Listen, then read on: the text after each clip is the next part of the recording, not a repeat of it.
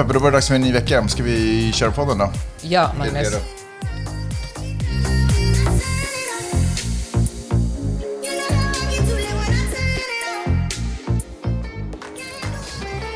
Du lyssnar på Magnus och Peppes podcast.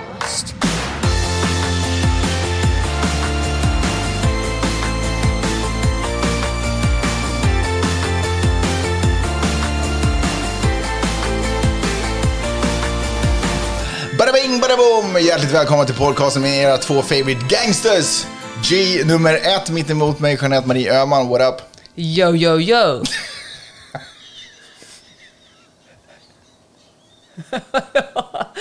Vadå? Så säger gangster. Okej, okej. Så säger gangsters. Okej, G nummer två, Magnus, what up, peace. Hörni, det här är en podcast som heter Magnus och Peppes podcast egentligen och det är en podcast där vi pratar om stora och små händelser i världen ur ett feministiskt, journalistiskt och lite gangsterperspektiv. Eh, Peppe, hur har din G-vecka varit?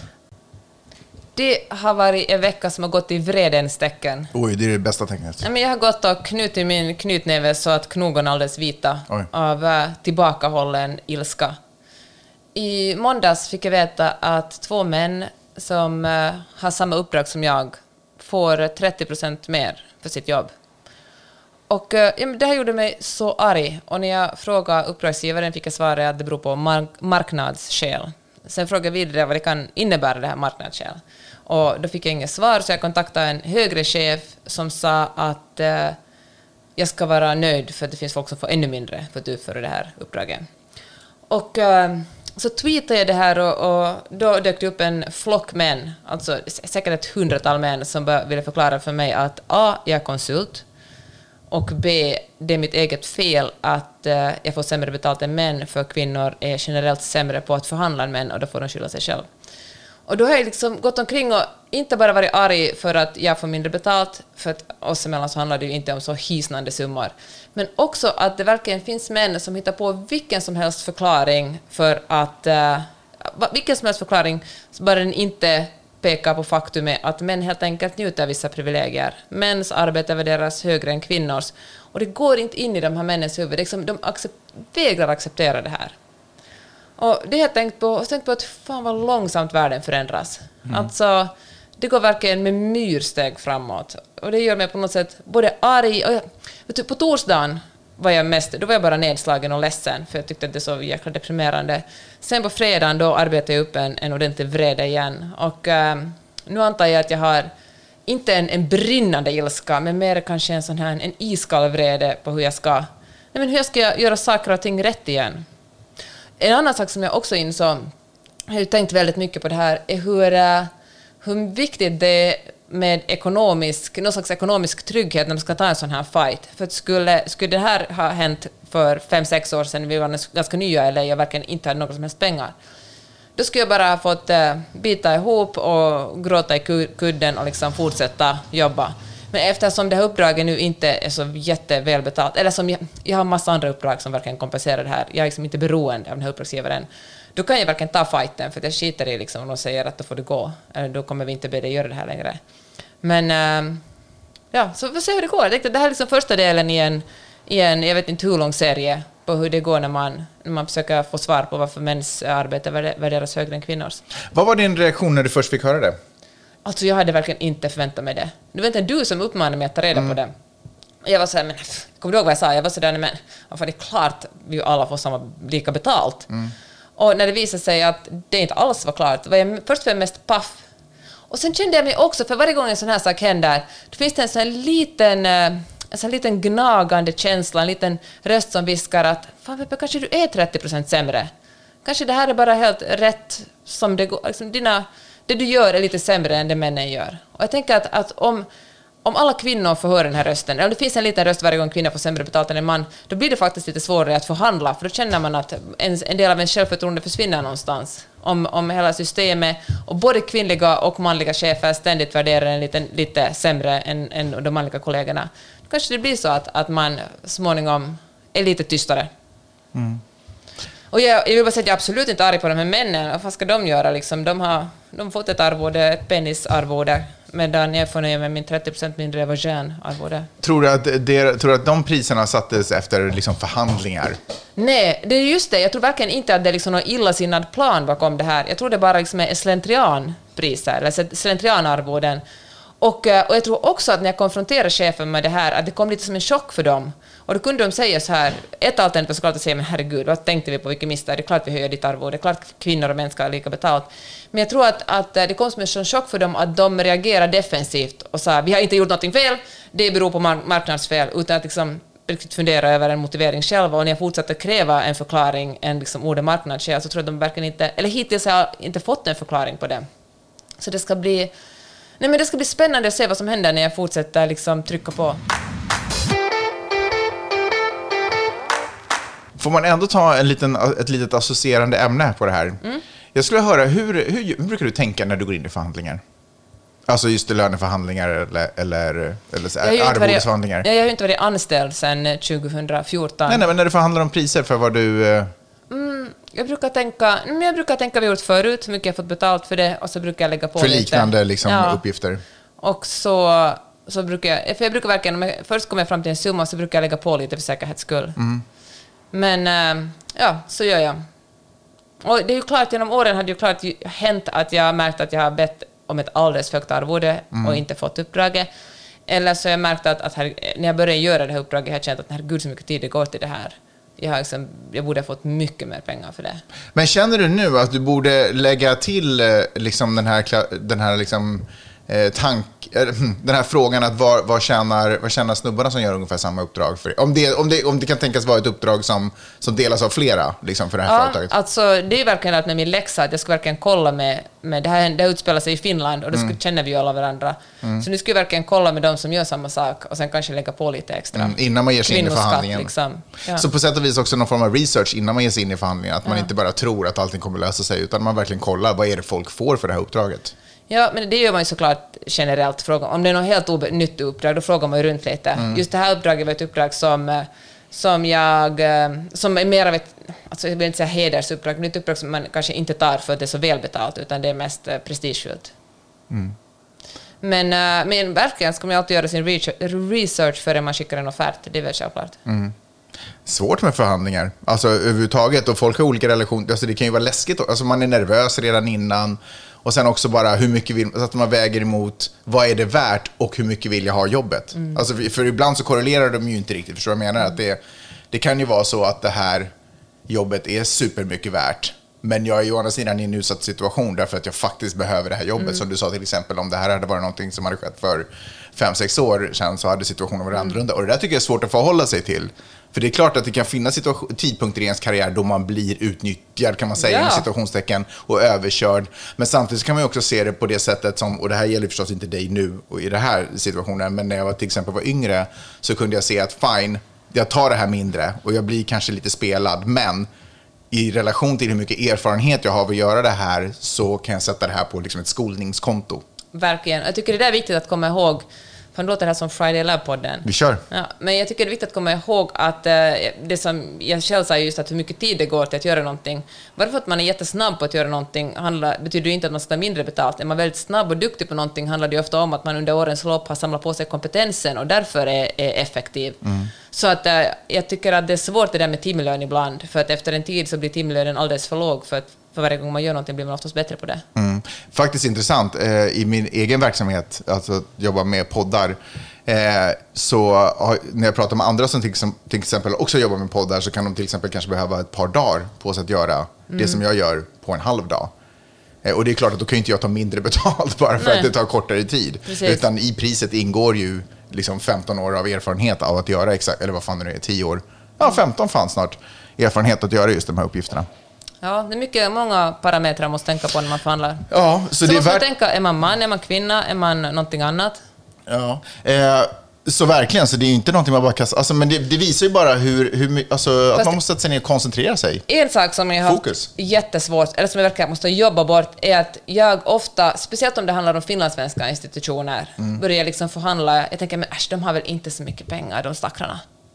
Mm. Och då tänker man att det finns, alltså finlandssvenska institutioner har för det första har de ibland jättemycket pengar. Mm. Men, det, men först och främst så det verkar inte min sak att förhandla ner ett arvode. Ja. Mitt jobb är att få ett, ett rimligt arvode. Och sen får jag ändå bara dela med mig av en lärdom som jag har gjort många gånger, som du också konstaterade här nu nyss. Att man är inte kompis med företag. Nej. Alltså, de, Gud, kom- nej. de är aldrig, alltså du, kan, du må ha för, förhandla med en kompis, eller en bekant, eller en vän, eller en släkting. Eh, men du kan inte i den situationen se det som att du förhandlar med, med den här vänskapliga relationen, utan du förhandlar med ett företag. Och ett företag i slutändan kommer inte ha dina personliga intressen i första rummet, utan när skit händer så kommer du vara den som drar. Och det här gäller både om man är frilansare eller om man är anställd. Mm. Alltså företaget skiter i ens känslor och vem som betalar ens Men hyra. den där är svår, den där balansen, att vara kompis med chefen, men samtidigt så växla om det och säga, men det här är inte personligt. För det, det är därför man ibland säger, det här är inte personligt, det här är Mm. Nej, för business. det är inte personligt. Nej. Men hör du, det kommer på att tänka på ännu en sak om hur svårt eller hur överraskande komplicerat det är för folk som är anställda att förstå hur en eh, företagare eller en fri- frilansare jobbar. Ofta verkar faktiskt folk tro att den summan man får betalt är den summan man sätter i fickan. Och tycker att men herregud, ska du ha en sån timlön? Och då måste man verkligen jättepedagogiskt förklara att jag betalar också skatt och jag betalar semesterersättning, jag betalar liksom arbetstagarutgifter, alltså en massa olika av, sociala avgifter som allt dras bort av den summan som du betalar mig. Det är ju alltid billigare för en, eh, för en uppdragsgivare att ha en frilansare än att ha en, person som är anställd. Fast det är nog väldigt få företag som jag har varit tvungen att motivera varför jag vill ha den prissättningen som jag vill ha. Antingen så är de inte nöjda med det eller de har inte råd och då gör vi omförhandlingar. Det är, några, det är typ två, kanske ett till och med, företag som jag har varit tvungen att liksom förklara vad jag ska ha pengarna till. Jag tycker det är ganska Och det är ju vanligt. helt sinnessjukt. Det har ju liksom ingen med att göra hur jag förvaltar mina pengar. Skit i det. Eh, då ska, vi säga att den lektionen är över i eh, Ska vi gå förhandlande. över till eh, Magnus Peppers podcast? Klipper vi ut det här och åt, kommer du klippa ut det här och återanvända det i en Friday Lab-kurs? Helt klart. Underbart. Då dyker vi ner i Magnus Peppers podcast då. För det har ju hänt lite saker i veckan.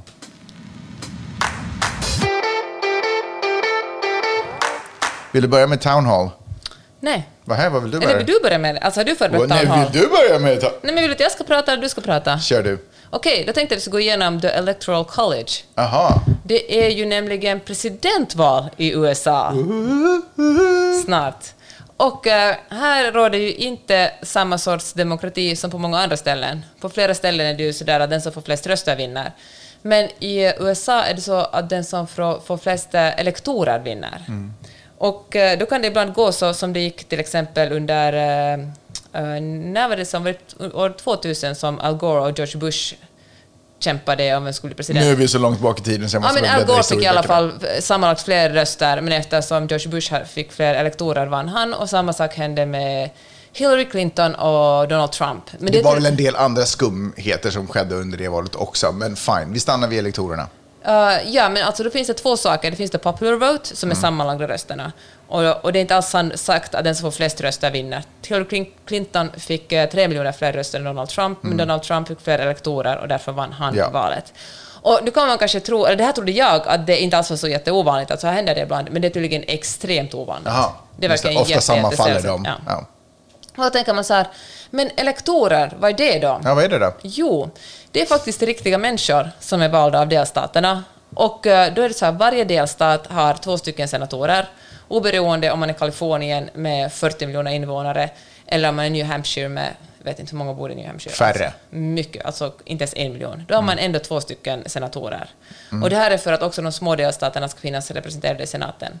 Däremot baserar ko- kongressledamöterna, mötena, som alltså är i underhuset, representanthuset, de det antalet man har där, det representeras av storleken på delstaten. Så där har eh, Kalifornien då väldigt många fler än till exempel, säg, eh, New Hampshire. New Hampshire. Okej. Nej men vet du vad, jag tänkte att man går igenom det här ordentligt. så Mm. ja, hänger mycket bra. alla.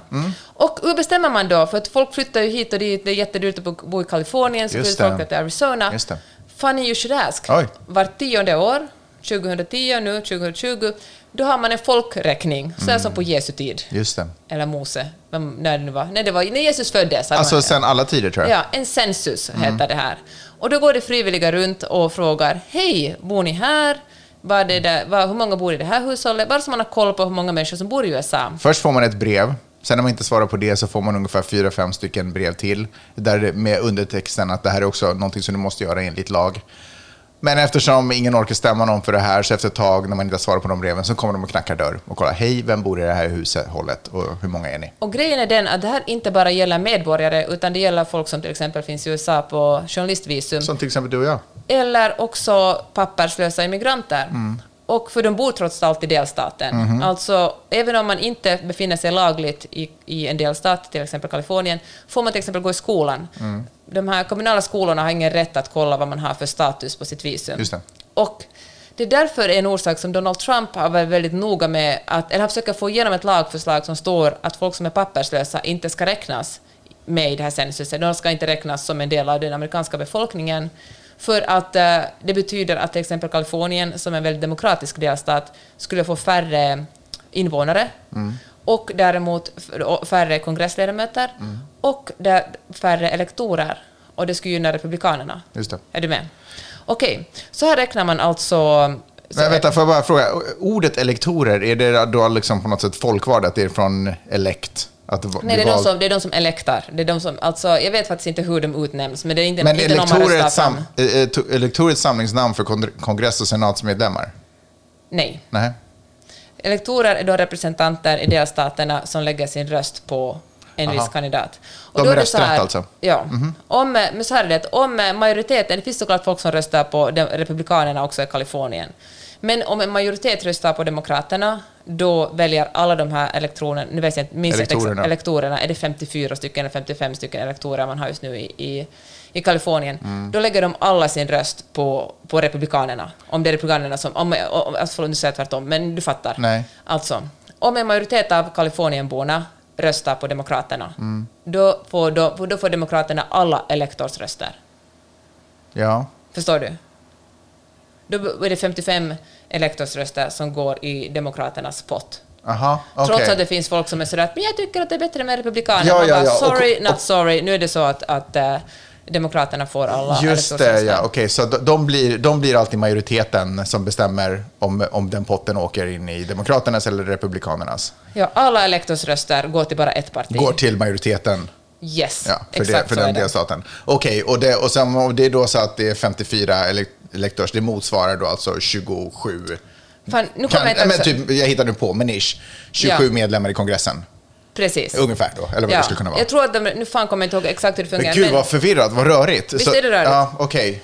Just det, så varje delstat har fått, eh, har fått en pott på ett antal elektor, elektorer. Precis. Just det, och de elektorerna motsvarar majoriteten för vad det land, den delstaten har valt för parti. Precis. Och, och när den är satt så då motsvarar också elektorerna sen en annan siffra i kongress och senat. Nej, inte senat, men kongress. Uh, när de elektor, eh, elektorerna räknas senater, som är senaten, plus kongressledamöterna. Hmm, Okej. Och eftersom För det är olika val. Det är ju inte presidentvalet. Senatorsval är ett val och kongress Ja, är ett val. Och... strunta i senatsvalet och kongressvalet nu. Utan alla, alla delstater har två stycken senatorer. Mm. Och, och, och i kongressen, representanthuset, där har de en proportionell representation. Ja, beroende på hur många som har kommit fram av folkräkningen. Ja, precis, Mm. i en delstat. Så där har, alla har två senatorer, men där har Kalifornien jättemycket fler representanter. Mm. Och därför har Kalifornien också fler, fler eh, elektorer. Mm. Men i proportion har ändå mindre delstaterna fler elektorer eftersom de har två stycken senatorer. Mm. Elektorer är på något sätt bara någon form av valuta som man kan köpa Ja. kongressplatser för. Och sen kongress... nej, elektorerna handlar bara om presidentvalet. Jaha. Elektorerna används bara i Jaha, ja, ja, ja. Jaha, okej, förlåt, förlåt. förlåt. Okej, då, för, då förstår jag. Okej. Just det, så man köper en andel av pres- presidentvalet då egentligen kan man säga. Exakt. Just det. Och för att vinna presidentvalet behöver man minst 270 elektorer. Mm. Sammanlagt finns det 538 elektorer. Ja. Är du med? Okej. Så man måste ha lite mer än hälften för att vinna, såklart. Mm. Och de flesta delstater är antingen republikanska eller demokratiska. De har liksom, man vet att Kalifornien alltid... Alla Kaliforniens elektorer går alltid till Demokraterna. Mhm. Och alla, säg, South Dakotas elektorer går alltid till Republikanerna. Mm. Men då finns det några få stater som kallas eh, vågmästarstater, Mm. swing states. Och de staterna, till exempel Ohio, Pennsylvania, Florida, det brukar variera lite, men mellan fem och sju ungefär. Hur ska, hur, för, förlåt att jag avbryter här, men bara för att, så att jag hänger med eftersom jag är av den trögare formen människa. Ut, om vi tar bort swingstaterna, eller Mm. vågmästarstaterna. Hur många elektorer har Republikanerna och Demokraterna garanterat alltid varje år? Vet du det? Hmm, vad, är- vad är glappet på däremellan där det kan liksom eh, skifta? Vet ungefär. Jag vet inte, men så här är det att det är möjligt för en presidentkandidat att inte få en enda röst i 39 delstater Mm. och ändå vinna presidentvalet. En enda röst i 39 delstater Utan att av få 50. en enda. Ja, och ändå vinna presidentvalet. Ah, så man kan vinna 11 delstater. Och är alla de vågmästarstater? Nej, det Nej. är de inte. Det är bara ett exempel. Okej. Mm. Okej, men vågmästarstaterna, det är alltså mellan, det varierar lite, men mellan fem och sju stycken. Där Mm. är bland annat Florida, ehm, Därför att Ohio. städerna tenderar att vara väldigt demokratiska, men landsbygden som är enorm tenderar att vara väldigt republikansk. precis, Pennsylvania, Och säkert samma sak där också. eh, Wisconsin tror jag faktiskt också är en sån, i alla fall. Och, I love you Wisconsin! Hur är det med Texas? Vänta, vänta, vänta. Jag skulle, ja, jag skulle, funny you should ask, igen, Mm. Texas. Texas har traditionellt varit väldigt, väldigt republikanskt. Men alltså... Mm. Förutom tidigt 1900-tal då det var väldigt demokratiskt. Mm. Men nu börjar de faktiskt gunga lite. Alltså, Man Mhm. skulle inte riktigt kunna säga att det är en vågmästarstat, men de börjar luta sig lite faktiskt mot Demokraterna. Det beror delvis på att det är många latinos som har flyttat till, eh, till Texas. Och nu är det ju, latinos är såklart ingen homogen grupp. Nej. Alltså det är ju jättemånga olika sorters människor från olika platser i hela världen. Men eh, många av dem eh, De tenderar att gå demokratiskt. Just ja. det. Samma Får- sak med Arizona faktiskt. Är alla vågmästarstater stora stater? Nej, Ohio är till exempel ingen jättestor Så hur kan den vara vågmästarstat om den är liten? De, har inte, då har de inte så många Men det, blir, elektorer. men det är ändå 270. 270 är inte så jättemånga sammanlagt elektorer, så ibland kan det ju skilja med fem stycken. Mhm. elektorer. Om man får Ohio på sin sida kanske det räcker för att man ska liksom vinna ett val. Mm. Okej. Och, eh, och det är de här sta- delstaterna som, eh, som egentligen avgör hela presidentvalet. Mm. Därför vet- att de ena gången kan rösta på den ena och Ja. den andra gången rösta på den andra. Om man tänker sig en sån gammaldags vågskål så kan man säga att de hoppar mellan dem och det kanske krävs bara lite Ohio för att trycka ner. Höll du på att säga Ohio? Men alla vet att det, Sjukt fräckt. alla vet att vi kallar det Ohio. Ohio. Ja, och eh, det är därför som Trump och Biden nu försöker vinna, liksom, åker omkring i de här eh, swing states så att säga och försöker övertyga dem att, eh, att ge sin röst. Och att just, ja, beroende på vem det nu är som man frågar. Wow. Ja, men äh, öppna, förstod du lite mer av det här nu? Var det bra förklarat? Det var otroligt bra förklarat. Bra förklarat. För det första har jag lärt mig att ele elektor, inte elektron, elektorröster är bara kopplat till presidentvalet. Elektorröster är den sammanlagda potten som man har fått, som en delstat får. Eh, och man kan bara vinna hela potten. Och den potten blir sedan en andel av presidentvalet. Får jag säga, Det har här- ingenting med kongress att göra, det har ingenting med senaten att göra. Nej, men det räknas, antalet elektorer räknas på basen av Just representanterna Precis. i kongressen och senaten. Gotcha. Och som sagt så ändra, har man, kan man ha samma, ha samma antal elektorer flera presidentval, för det var tionde år som man justerar de här. Då har man en Mm. Just det, då justeras kongressen också då Ja, antagligen. Så precis. i, I och med att det är 2020 nu så har det gjorts en omräkning, så snart kommer det säkert då justeras och kolla att allt det här Precis. stämmer. Att inte alla plötsligt bara flyttar till Ohio och det måste bli en superstat. Exakt. Jag fattar, jag fattar. Spännande! Ehm, och på tal om det ska vi prata om då, Äntligen, jag trodde aldrig du skulle fråga. eh, om Town Hall-meetingen.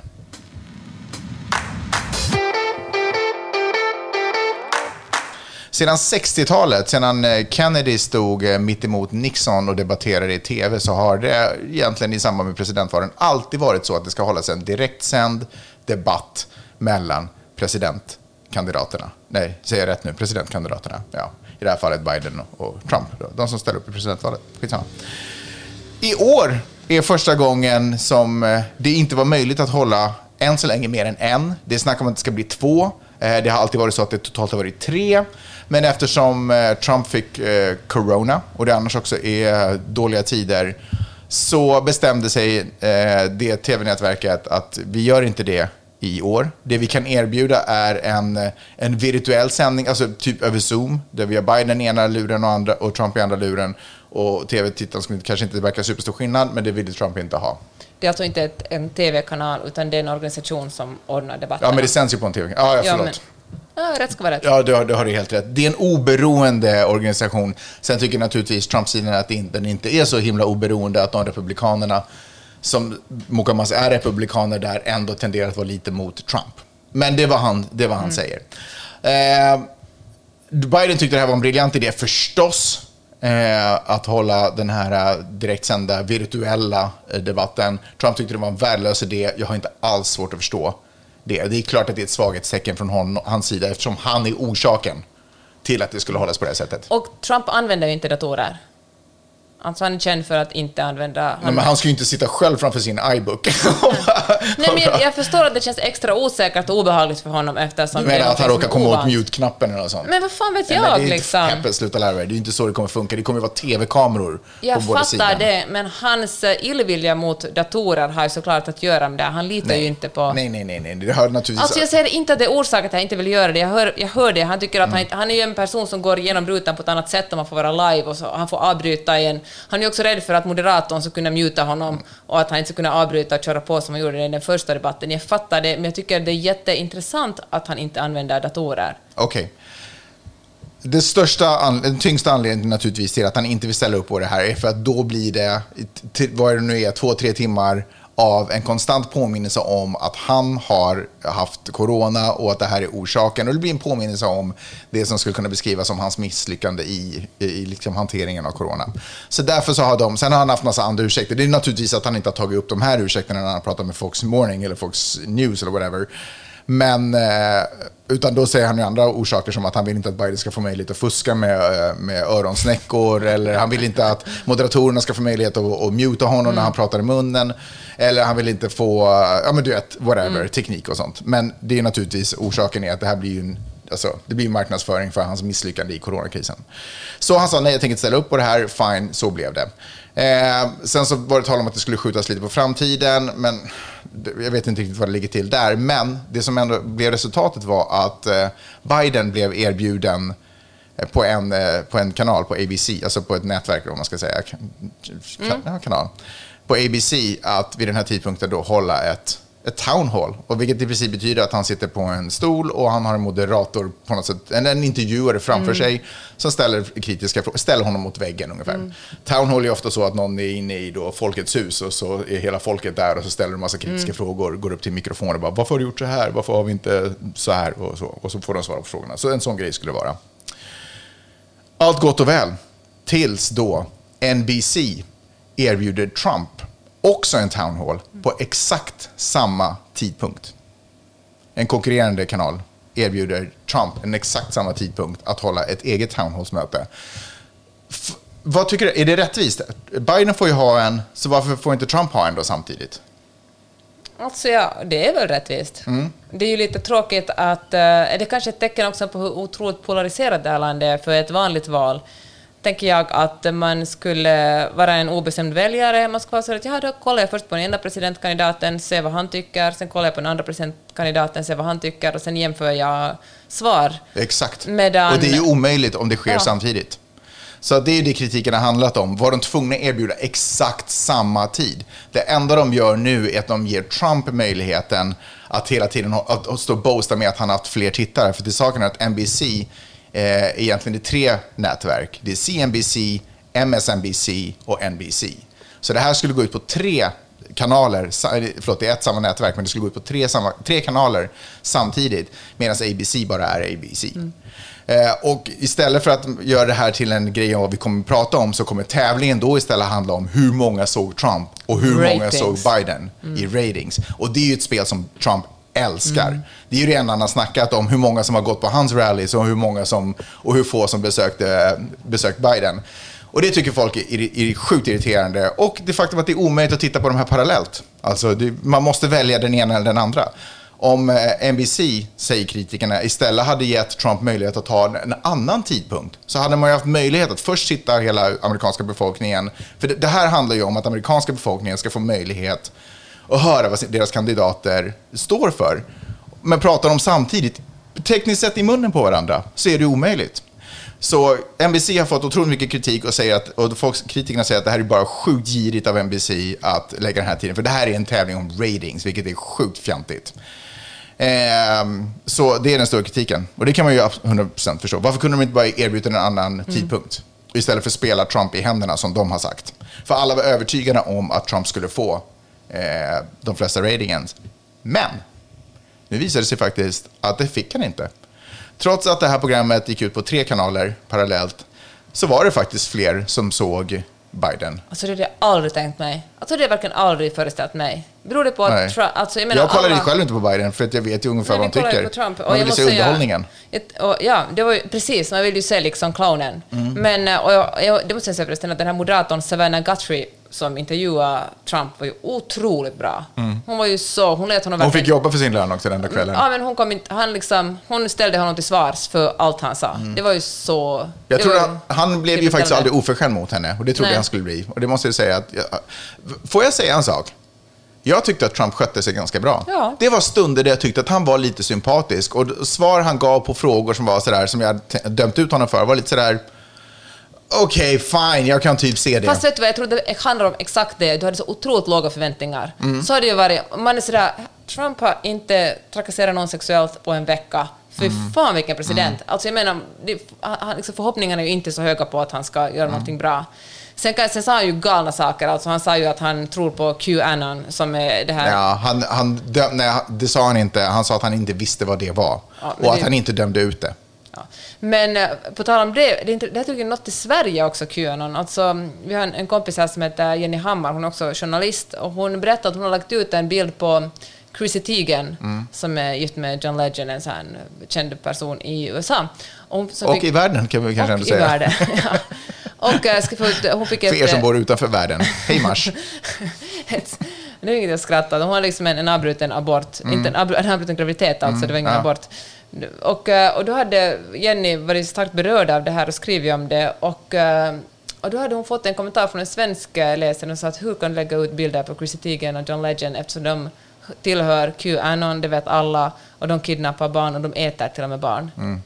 Och, men visst är det att hur... Tänk, folks besatthet med USA till att börja med, Mm. men också att, att konspirationsteorier verkligen så fort tar eh, amerikanska Men det är konspirationsteorier... ju sinnessjukt.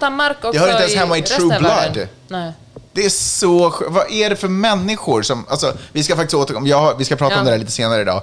Eh, men jag ska bara säga det att... Eh, ja, så alltså summa summarum, den, det som skulle bli den stora battlen eh, visade sig då faktiskt... Alltså nu är det nästan skitsamma vad de säger och deras topics och Ja. alltihopa. Det kan vi, det vet vi. Biden hade svårt att svara på frågan eh, om huruvida han kommer, om Demokraterna kommer, om han blir president, utvidga the Supreme Court, kommer att sätta in fler platser Mm. för att inte Republikanerna ska ha majoritet där nu då. Eh, det vill han inte svara på. Eh, och folk är så här, "Åh, varför kan du inte svara på det? Det, vore, det är ju skumt och sådär. Han säger, jag ska nog svara på det tids nog. Det han naturligtvis vill veta, det är ju hur, vad som kommer hända. Kommer hon de facto att bli ut, alltså sådär. ACB. Ja, han vill bara vet, se att hon får en plats där och hur kommer det spela ut lite innan man bestämmer Alltså sig för hur man gör. Amy Coney Barron, Ja, Barrett. för det är ju förstås en risk att också, det är ju inte bara att utöka eller utvidga Supreme Courten, för det kan ju också backfire enormt mycket om en 20 år. Liksom. Där det sitter istället nio, eller hur många det är, 13 stycken eh, liksom, republikanska. Skitsamma. Ehm, men alltså siffrorna var då 13,7 miljoner som såg eh, Biden och typ 13 miljoner som såg eh, Trump. Ja, snyggt jobbat den där Biden. Han brukar ju inte bjussa på världens mest spännande show. Nej, nej verkligen inte. Men vet du vad, det är väl det det handlar om, eller som man också pratar mycket om här i USA, att eh, folk är så trötta på drama. Man vill ha någon, man vill ha någon som är lugn och trygg och förutsägbar. Mm. Och där kommer ju Farao Biden in perfekt. Om eh, inte allt för länge så kommer det ändå, verkar det som i dagsläget, att vara en tredje, eller då en andra eh, debatt. torsdag. mellan- nästa torsdag. Och eh, de debatterna när de är tillsammans, de, eh, förra debatten så hade de 17 miljoner tittare. Så det var ju en förlust för alla på något sätt att de inte gjorde det tillsammans. Men safety first, I guess.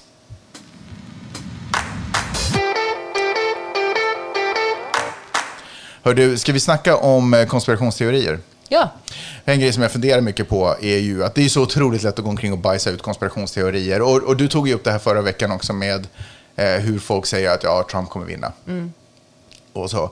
Eh, och så tänkte jag på eh, den här um, Estonia-dokumentären som, som, som kom ut på, eh, på SVT i samband med att Estonia-katastrofen, att det var 25 år sedan, sedan Estonia förliste. Och att det liksom finns en teori nu då om att det, eller det har liksom uppenbarat sig ett hål och det finns en teori om att det skulle kunna vara en ubåt. ett hål i, i skrovet på ett hål i båten. skrevet, höll jag på att säga, men ett hål i skrovet. Och att, eh, och att det är liksom kanske någon fuffen som ligger bakom som har med agenter att göra. Eh, du vet, ryska och Mm. Ryska svenska. ubåtar. och, Ni svenskar älskar ju verkligen ryska ubåtar. finns ingenting som ni Vi älskar absolut på. inte, men det är ju ingen snack om att inte, att inte liksom ryska ubåtar har seglat in under... Ah, don't go there. Okej. Okej. Anyways, men det vi framförallt älskar är agenter. Och, agenter. Och, och vem gillar inte en bra Det konspirationshistoria? det. En spännande, en spännande berättelse som, där, där liksom tragik får en förklaring. Mm. Ah, för, för vad skulle vara rimligheten i att, bara, att 700 eller nästan 800 människor bara dör i, i, i, nära land ute till havs på inte ens ett fruktansvärt djup? Liksom. Eh, om det inte är så att det finns underrättelsetjänster och att det är staten som på något sätt har, statsmakter har spelat ett spel med, människors liv. Eh, det, det blir på något sätt en förklaring och det för- förklarar också varför onda saker kan hända. Men, eh, och så här för inte så hemskt länge sedan så var jag ute och promenerade med mina grannar som, eh, som eh, vi- Du blir så ledsen. Du ser så nedslagen ut när du Ja, men därför att det är pratar så dem. jävla idiotiskt. Jag orkar inte. Ja, men då glider vi runt där. Skitsamma, det tar inte hemskt många sekunder innan de är så här, ja men journalister ljuger.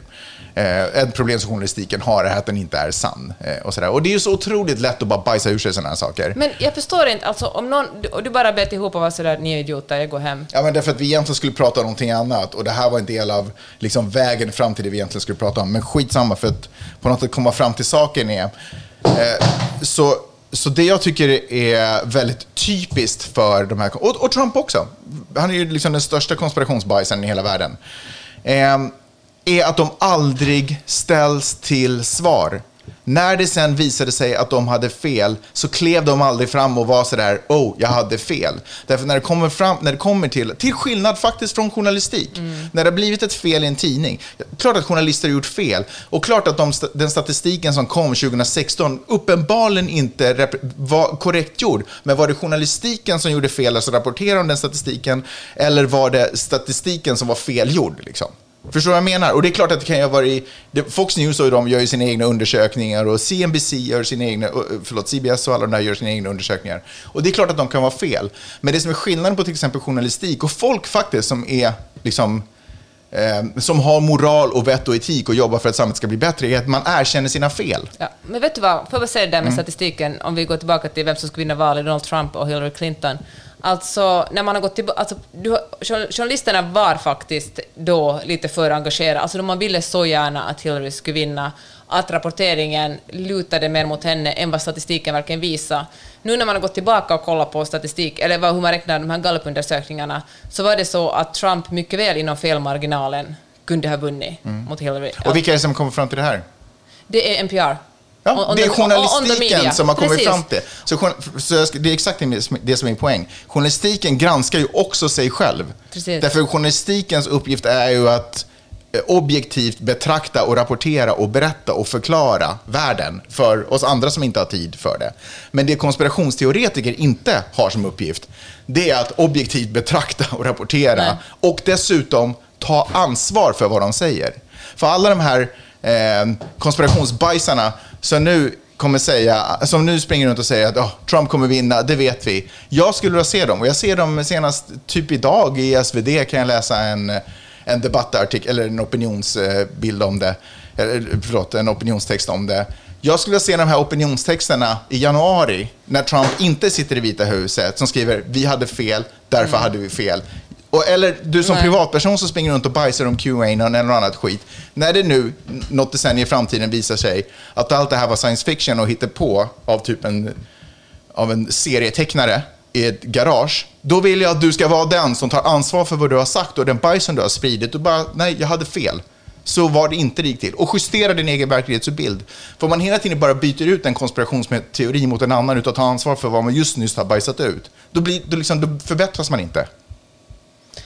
Ja, nu är det sant. Alltså ett annat jättebra exempel Avgörande. är, är, är New York Times som ju hade en jättepopulär podcast som heter Caliphate som handlar om eh, Isis, Mm. en, en före detta Isis-krigare.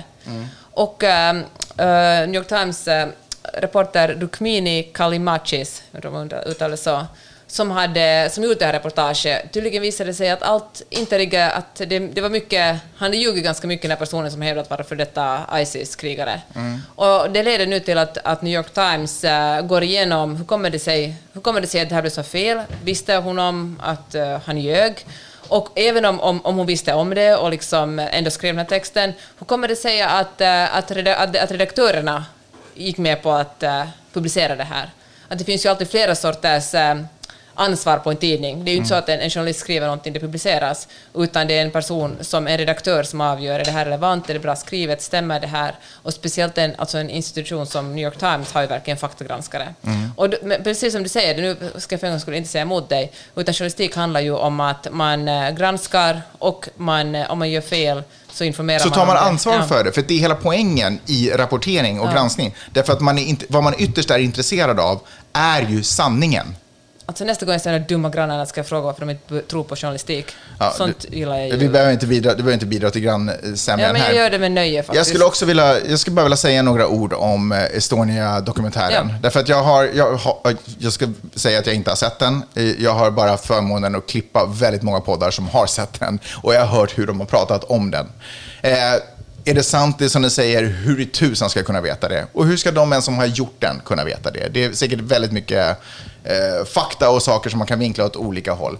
Men det jag åtminstone kan säga är att de svar som jag har hört att regeringen har kommit med, eller det vill säga de icke-svar, varför de inte tänker göra ditten och varför de inte tänker göra dattan, är inte supersvårt att förstå. Eh, när det sker en sån här otroligt tragisk plats och eh, man inte har möjlighet att rädda kroppar från, eh, som har legat i vatten under lång tid, så att plocka upp ett, en person som har legat i vatten under så, under så lång tid, eh, alltså vatten har förödande effekt på människokroppen. Och någonstans så gjorde man ändå bedömningen att vi gör det här till en gravplats, vi, hel, vi helar, helgar den, vad man ska säga, och gör det till en gravplats så att alla kan på något sätt få ro. Eh, att nu är man sådär, varför tog man inte upp kroppen när man var där nere? Alltså, man vill inte hålla på med sånt. Eller vill man verkligen hålla på med sånt? Alltså, är det lite gravkändning också, tänker jag. jag tycker det. Och kanske, kanske jag inte vet vad jag snackar om och kanske inte har rätt att säga det eftersom ingen av mina nära och kära ligger där på, i, på Mm. botten av vattnet. Eh, eller botten av det havet. Är det inte en helt annan historia där? Alltså, jag tycker den diskussionen har förts otroligt länge, hur man ska göra med de döda kroppar som finns där Mm. och konspirationsteori. Alltså man får, jag tycker att man får inte heller blanda ihop anhörigas längtan efter Nej. att få begrava sina förlorade. Det kan man verkligen Givetvis förstå. inte. Men en, att sen liksom nästla ihop det med en konspirationsteori tycker jag att man på något sätt Jag tycker att det är fel. Och jag tycker inte det är heller ett speciellt snyggt sätt att man... Eh, för enligt svensk, lag, svensk lag och finsk lag och nordisk lag, de flesta av de där länderna som ligger runt omkring så är det olagligt vatten att röra sig på. Förutom Tyskland som inte signade där. Och jag tycker att det är ganska fult att snika in genom ett tyskt hål eh, för att komma åt rättigheter och göra någon form av sensations... Eh, Det är just det. Men vet du vad? Man ska kalla. Konspirationsteorier, det handlar ju om, om två saker. För det första, det är liksom en genväg till att låta intressant. Mm. Man är sådär, har ni hört det här? Och den genvägen handlar om att man inte är superintresserad av att ta reda på fakta. För fakta och det som är, och liksom faktiska händelser är ofta jävligt mycket tråkigare än konspirationsteorier. Mm. Ja. Det, är liksom, man känner, det känns att det är lite dumhet och lite sensationslystenhet när man går igång på sånt. Och sen tycker jag också att det är lite lathet, därför att någonstans så tycker jag också, en gång i framtiden så var det sådär att jag fick ingen svar från den här personen, så då måste jag låta den här, då måste jag jaga den här historien ännu hårdare tills jag kommer då till svaret. Medan nu så rapporterar man bara om att jag fick inget svar, i en kontext där man får det att låta som att någon döljer någonting bara för att den inte ger något svar. Det är inte alltid så att man inte bemödar sig att svara på en person därför att jag döljer någonting hemligt eller något stort eller något fantastiskt konspiratoriskt på säkerhets, eh, säkerhetspolitisk nivå. Jag har bara kanske inte tid med dina dumheter därför att det här caset har redan gåtts igenom av professionella som inte har någon som helst ambition att mörka saker. Och det är också ett, alltså, tydligen är det här kritiserar dokumentärpodden, för det gör vi tydligen i varje avsnitt, men det finns alltså ett problem när man ser en dokumentär och sen tror att man är expert på det ämne som den dokumentären Ja, det är presenterat. också sen en annan sak. För det är inte så. En dokumentär är faktiskt inte alltid gjord av oberoende journalister. Nej. Alltså en dokumentär, alltså Paris Hilton, hennes dokumentär var säkert viktig på många sätt, men det är liksom ingen, det är inget journalistiskt verk. Och någonting som är mer underhållning än, än granskande måste man ta som underhållning. Mm. Man kan ju se på de här dokumentärerna, man måste säga det här är liksom, det här är en opinionstext. Ja, Kanske man ska se den som det. En, Det här är en opinionstext, det är inte liksom ett, det är inte absolut fakta. Mm, så är det.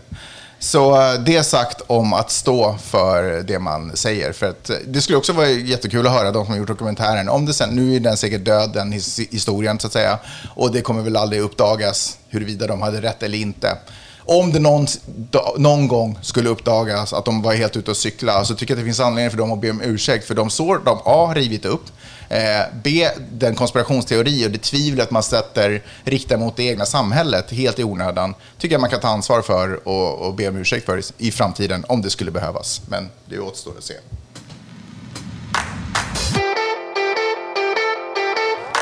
Och nu till TikTok. Magnus har alltså upptäckt TikTok. Men alltså, det är ju grymt. Vet du vad det är sjukt? Du sa, alltså så här. Jag var, jag var ändå ganska med från början. Jag hängde på TikTok när det hette Musical.ly. Får jag bara säga det? Så att det inte är som att jag är supermoffa här. Okej, Ja, men nu har jag återupptäckt TikTok. tack vare Dig. ja, För du var verkligen motsträvig. Jag var verkligen, nej men jag tänkte att det är för unga. Alltså, jag ska, inte, ska jag vara där? Förstår du vad jag menar? Mm.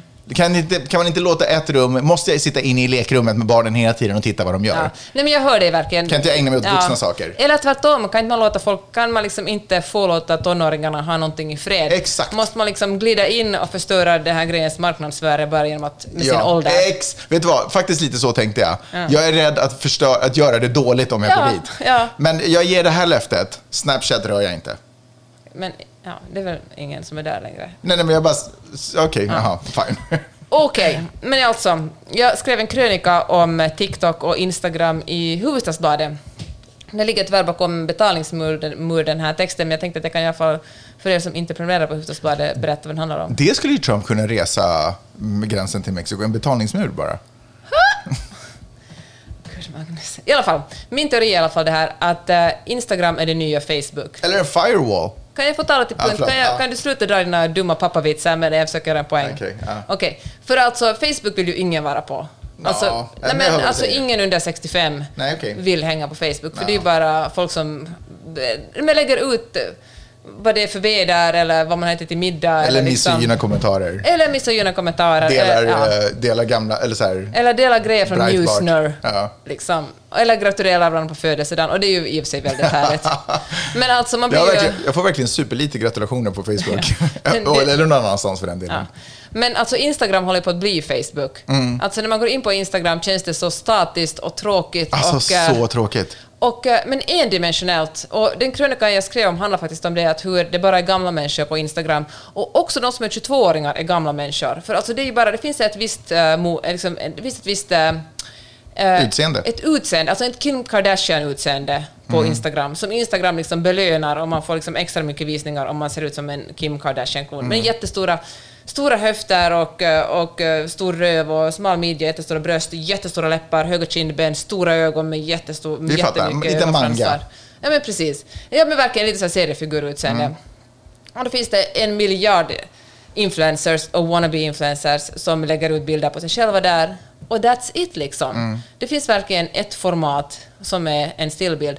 Sen är kanske stories pyttelite roligare, där folk åtminstone lite mer sig själva. Mm. Men oftast är det också ganska okreativt. Och, eh, och det här kan jag säga för att jag är faktiskt på Instagram. Men så Faktiskt. Faktiskt. Men, Följ gärna Peppe Peppe Peppe. och, och så glider man in på TikTok och där är folk, alltså där är, eller min, där är folk inte lika besatt av att vara snygga eller sexiga. Men alltså det finns såklart den ja. genren också. Det finns ett content där. Det finns, det finns en tanke bakom det, det finns någon form av kreativitet. Det finns Mm. Otroligt mycket musik, kreativitet. Mm. det, finns, det är roligt och det är politiskt. Och det är inte alltid politiskt som man vill att det ska vara politiskt. Nej. Men det finns, en, eh, det finns verkligen någonting som är djupare än bara yta Mm. där. Och det, är något, och det gör mig på så otroligt gott humör. Ja, jag håller helt med. Alltså det känns som framtiden. Jag fattar också att TikTok, det finns såklart sina problem. Alltså sociala medier är ju alla problematiska på någon nivå. Men steget från liksom Instagram till TikTok är ändå ett steg mot det bättre och roligare. Alltså så här, en, det här är en liten uppgift. Alltså om du inte är på TikTok, whatever, men, men gå in på TikTok eh, och bläddra igenom lite saker. Du kanske inte gillar de tre första, fem första klippen, whatever, men så där, snurra igenom lite. Titta, liksom sup in det, ge det en, eh, ge det en 20 minuter och titta lite på vad som erbjuds här. Sen när du har gjort det, stänger du ner appen och så öppnar du Instagram och så börjar du bläddra där. Alltså det känns så stelt. Det är så tråkigt. Jag kan i- alltså, nej, jag tappar det. Jag tappar Insta. I lost it man. Okej. Finns det en väg tillbaka? Nej, det är för sent nu. Det är Vi för sent. lämnar det bakom dig. Är jag för ung för Insta? Ja, Magnus. Vet du vad? Jag skäms för att säga det här och med risk för att jag har förstört allt. Vi har faktiskt laddat upp en TikTok-film. nej men Magnus. Ja, nej. du har gått för långt nu. Ja, jag har gått för långt. Men jag kan inte låta Jag blir så inspirerad av allt som är positivt och det händer saker och det är kul, man garvar. Jag garvar så mycket när jag sitter och tittar på, på TikTok. Alltså det, folk är så jävla roliga. Bus som gör med sina mammor och par som leker med varandra. Alltså det är så jävla bra stämning. I love it man. Den här podden borde ha en egen TikTok. Det borde ha... Nej, okej, lugna dig lite. Nu är det du som ska lugna dig. Hör du, eh, var det allt vi hade snackat om den här Jag veckan? tror det. Fan, Hörni, skönt. tack alla ni som fortfarande betalar för den här podden. Super, super, super, super, super tack. Det gör man om man inte gör det ännu, ska man gå in på min eh, blogg. Mhm. Och där lägger jag upp en eh, länk till Paypal. Det kostade 2,80 i månaden. Det är verkligen ingenting, det har ni ju råd med. Ja, verkligen. För ni tycker ändå att det är ganska roligt att lyssna på det här, va? Hörni, ni är underbara. Vi hörs eh, snart igen. Ta hand om er. Peace! Hej!